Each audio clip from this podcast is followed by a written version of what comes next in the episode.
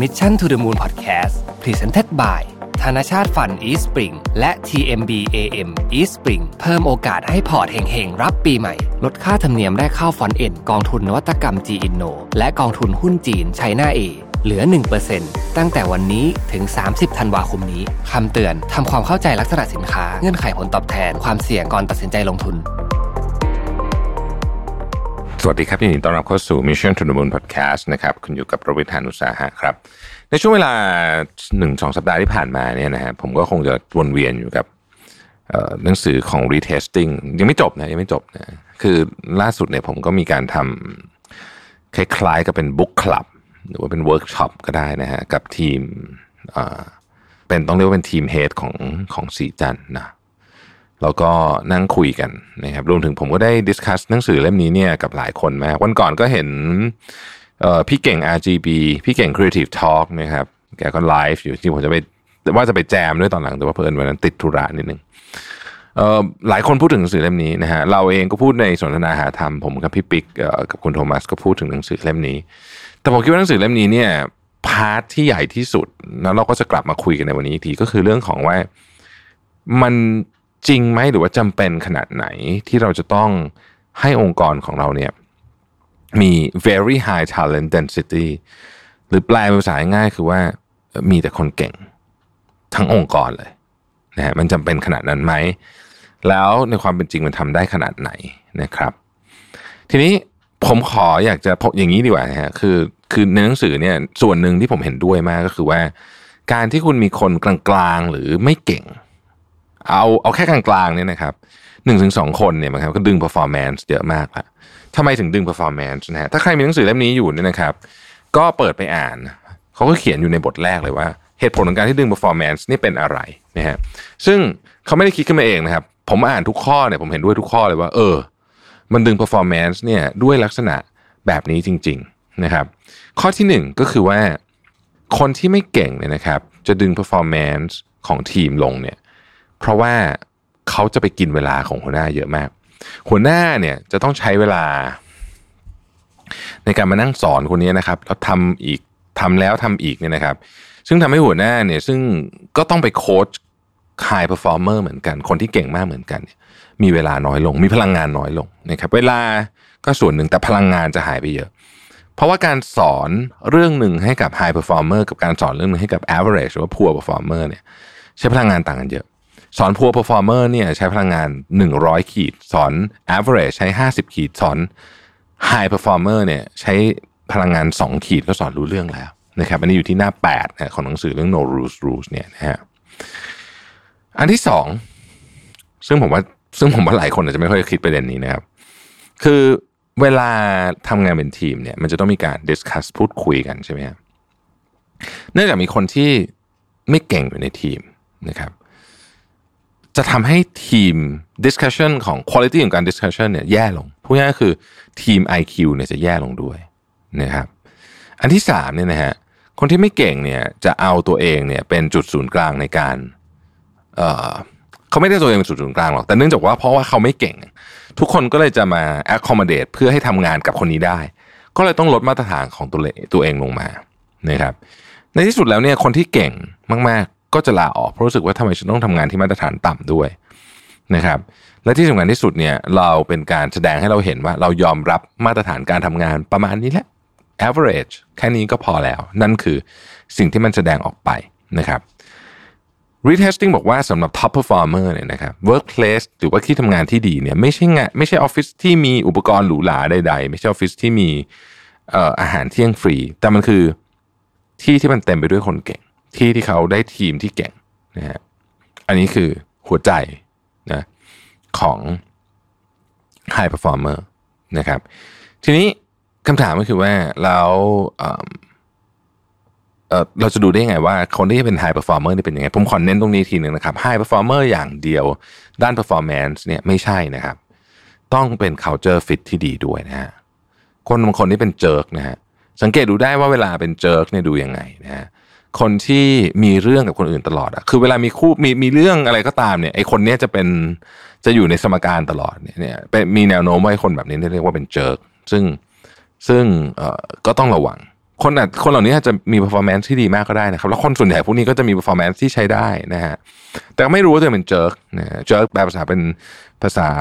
ฝรั่งแปลเป็นไทยก็จะเรียกว่าเป็นแบบไอ้แหมแหมพูดมันก็หยาบอันนั่นแหละเจิร์กันนะฮะเป็นที่เข้าใจกันก็แล้วกันนะ เอ่อพวกนี้ก็ต้องก็ต้องถูกจัดว่าอาจจะเป็น high performer ก็จริง แต่ว่าเป็นเป็น high performer ที่อยู่ไม่ได้เหมือนกันนะครับ ถ้าทีมทั้งทีมเก่ง การทำงานมันจะง่ายมาก ทีนี้ผมอยากจะเล่าอย่างนี้นั่นคือคอนเซปต์นั่นคือไอเดียของของ Netflix หรือว่าอาจจะเป็นไอเดียขององค์กรทั่วๆไป แต่ว่าบริษัทเราไม่ได้ไม่ได้เก่งขนาดนั้นตั้งแต่แรกจะทำยังไงดีนะครับ ผมก็ต้องเล่าแบบนี้บอกว่าจริงๆแล้วเนี่ย ผมเชื่อว่า เราไม่จำเป็นจะต้องเอาแบบพีคหมดคือเก่งหมดก็ได้นะครับ แต่ว่าเราจะต้องเอา low performer เนี่ยออกก่อน อันดับแรกที่สำคัญ เพราะ low performer เนี่ยหนึ่งคนอาจจะดึงคนเก่งสิบคนลงไปด้วยหมดเลยนะฮะ low performer เนี่ยต้องตัดทิ้งต้องตัดใจต้องตัดใจ บางคนอยู่ถูลู่ถูกังกันมานานหลายปีนะยังไงก็ต้องตัดใจนะครับ พวก jerk ก็ต้องออกต้องตัดใจ เพราะว่าทำให้ team spirit เสียนะฮะเริ่มต้นเนี่ยผมว่าเอาแบบนี้ก่อนนะเอาประมาณนี้ก่อนนะครับ แล้วก็ค่อยๆค่อยๆไล่ไป ไล่ไปทีละทีละสเต็ปทุกคนพอรู้สึกรู้ได้ว่าโอเค นี่เป็นเรื่องเรื่องเรื่องที่จริงจัง คนก็จะปรับตัวเองเนี่ย ผมว่าในฐานะผู้บริหารเนี่ยมันสำคัญมากที่เราสร้าง environment ของทีม ที่เต็มไปด้วยคนที่กระตือรือร้น มีความสามารถ มีความสามารถหรือมีความอยากจะเรียนรู้ มีเจตนาที่ดีในการช่วยเหลือผู้อื่นนะฮะอะไรต่างๆนานาเหล่านี้ ผมว่าเป็นเรื่องที่สำคัญ ผมคิดว่า คนที่ performance ไม่ถึงจริง ๆ เนี่ย ไม่ใช่แค่เขาจะทำลาย performance ของทีมหรือของบริษัทนะครับ จริงๆเขาอยู่ไปเองเนี่ยเขาก็จะ suffer เองด้วย เขาก็จะรู้สึกว่าที่นี่ไม่ใช่ที่สำหรับเขา ถ้าอยู่ในที่ที่เรา performance ไม่ถึงนะครับ เราก็จะรู้ครับว่าที่นี่ไม่ใช่ที่สำหรับเรา เราอยู่แล้วก็จะไม่แฮปปี้ดังนั้น ผมก็แอบเชียร์นะ ว่าเราจะต้องจัดการองค์กรในลักษณะแบบนี้ ทีนี้วันก่อนผมก็ไปบรรยายที่คลาสวิงนะครับ ที่อยู่ในที่เราอัดสนทนาหาธรรมกันนั่นแหละมีพี่ท่านหนึ่งถามในตอนจบบอกว่าอ้าวงี้แล้วที่เหลือคนที่ ไม่ผ่านอะอาจจะเรียกว่าถูกคัดออกไป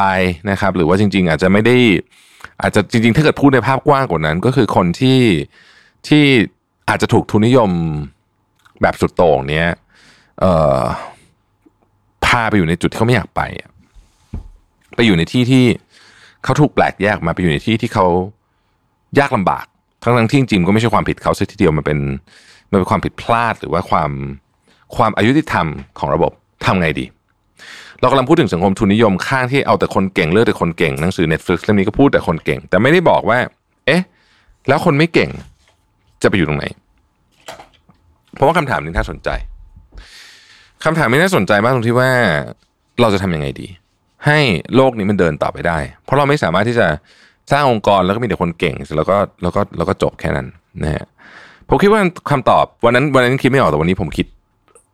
คร่าวๆมาได้ว่าที่จริงคำตอบอยู่ตรงนี้ครับ ถ้าคุณรู้ว่าคุณเป็นคนเก่ง คุณรู้แหละ คนที่เก่งคุณรู้ คุณเก่งด้วยเนี่ย แล้วคุณก็สร้างองค์กรที่ดีเป็นสมาชิกขององค์กรที่ดี drive พัฒนาการไปข้างหน้าเยอะ คุณรู้แล้วว่าคุณคือใคร คุณนิสัยดีด้วยนะครับ หน้าที่อีกหน้าที่หนึ่งคุณคือต้องมาช่วยคนที่เขาไม่ได้รับโอกาสแบบนี้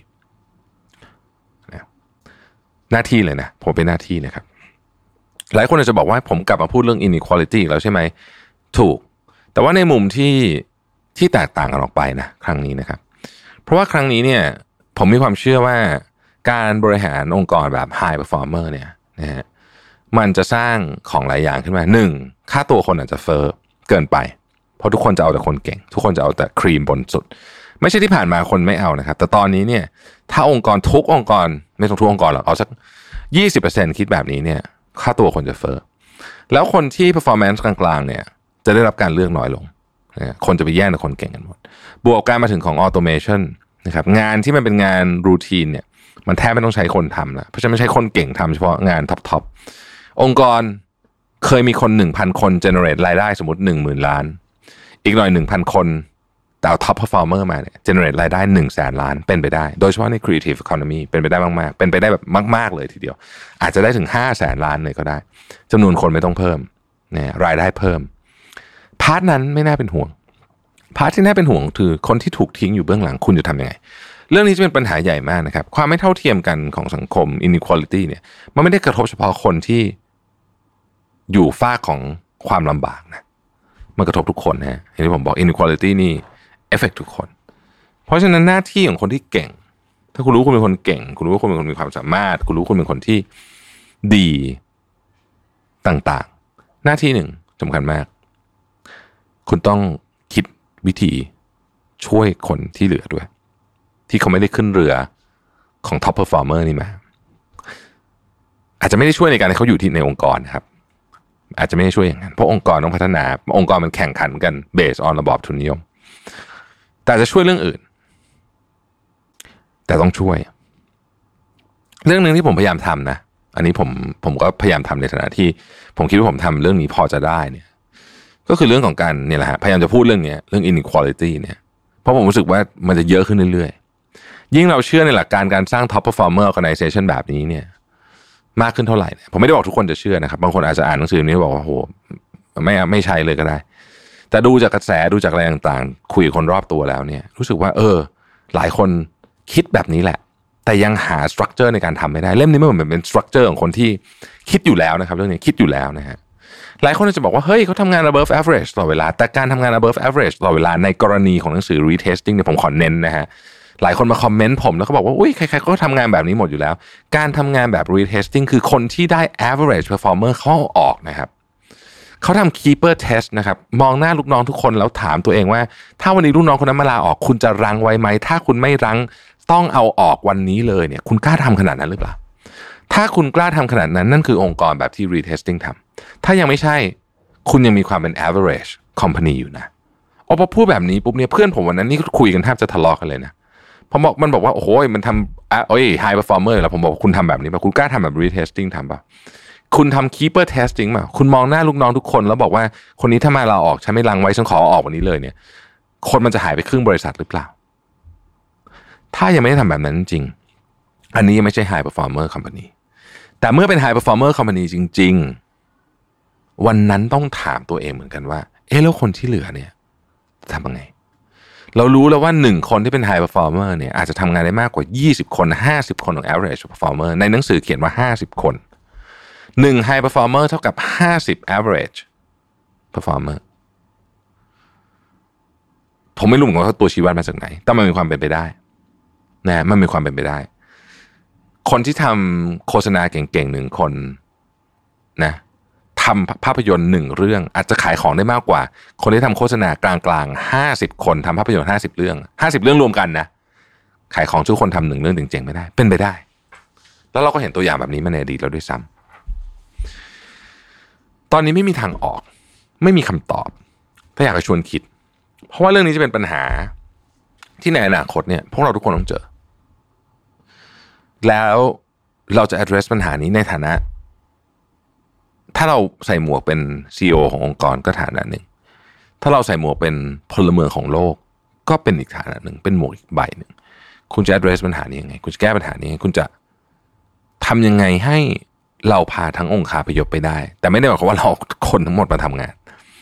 ทำยังไงให้เราอยู่ในการแข่งขันแบบนี้ได้ แต่ในขณะเดียวกัน เราก็ไม่ทิ้งคนไปเบื้องหลังด้วย เป็นโจทย์ที่ยากมากนะยากแบบยากจริง ๆ แต่ผมอยากฝากคิดนะ เพราะผมคิดว่าอีกไม่นานนะครับ เรื่องนี้มันจะกลับมาหาตัวเราแน่นอน ขอบคุณที่ติดตาม Mission to the Moon นะครับ สวัสดีครับ Mission to the Moon Podcast Presented by ธนชาติฟัน East Spring และ TMB AM East Spring เพิ่มโอกาสให้พอร์ตเฮงๆ รับปีใหม่ ลดค่าธรรมเนียมแรกเข้าฟอนเอ็นกองทุนนวัตกรรม G Inno และกองทุนหุ้นจีนไชน่าเอเหลือ 1%ตั้งแต่วันนี้ถึง 30 ธันวาคมนี้ คำเตือน ทำความเข้าใจลักษณะสินค้า เงื่อนไขผลตอบแทน ความเสี่ยงก่อนตัดสินใจลงทุน